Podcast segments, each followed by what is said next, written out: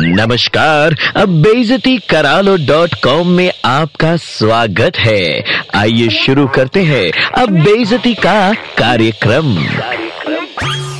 अरे chicken mutton के बेताज बादशाह, मुर्गी के अंडे की सर्दी में छुपे डीएनए। मथुरा दास जी, आप खुश हैं कि आप नॉन वेजिटेरियन हैं, चिकन मटन खाते हैं, लेकिन खुशी का ये बेहुदा नाच जो आप वेजिटेरियंस के सामने करते हैं अच्छा नहीं लगता। आप चिकन मटन खाते हैं क्योंकि आपके घर पे बनता है, आपको पसंद है। दुनिया में किसे अपना फेवरेट खाना पसंद नहीं?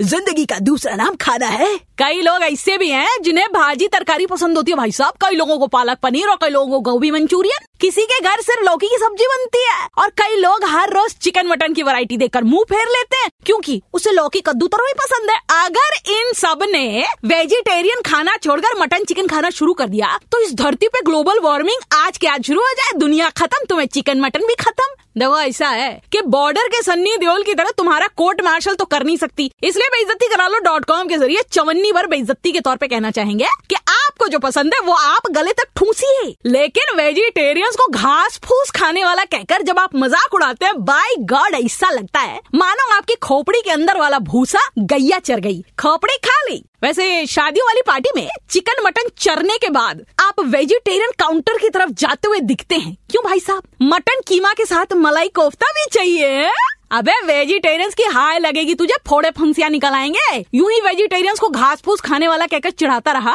तो अगले जन्म में जुम्मन चचा का बकरा बनेगा याद रखना। बहनों और भाइयों नीलम की डांट में दर्द है।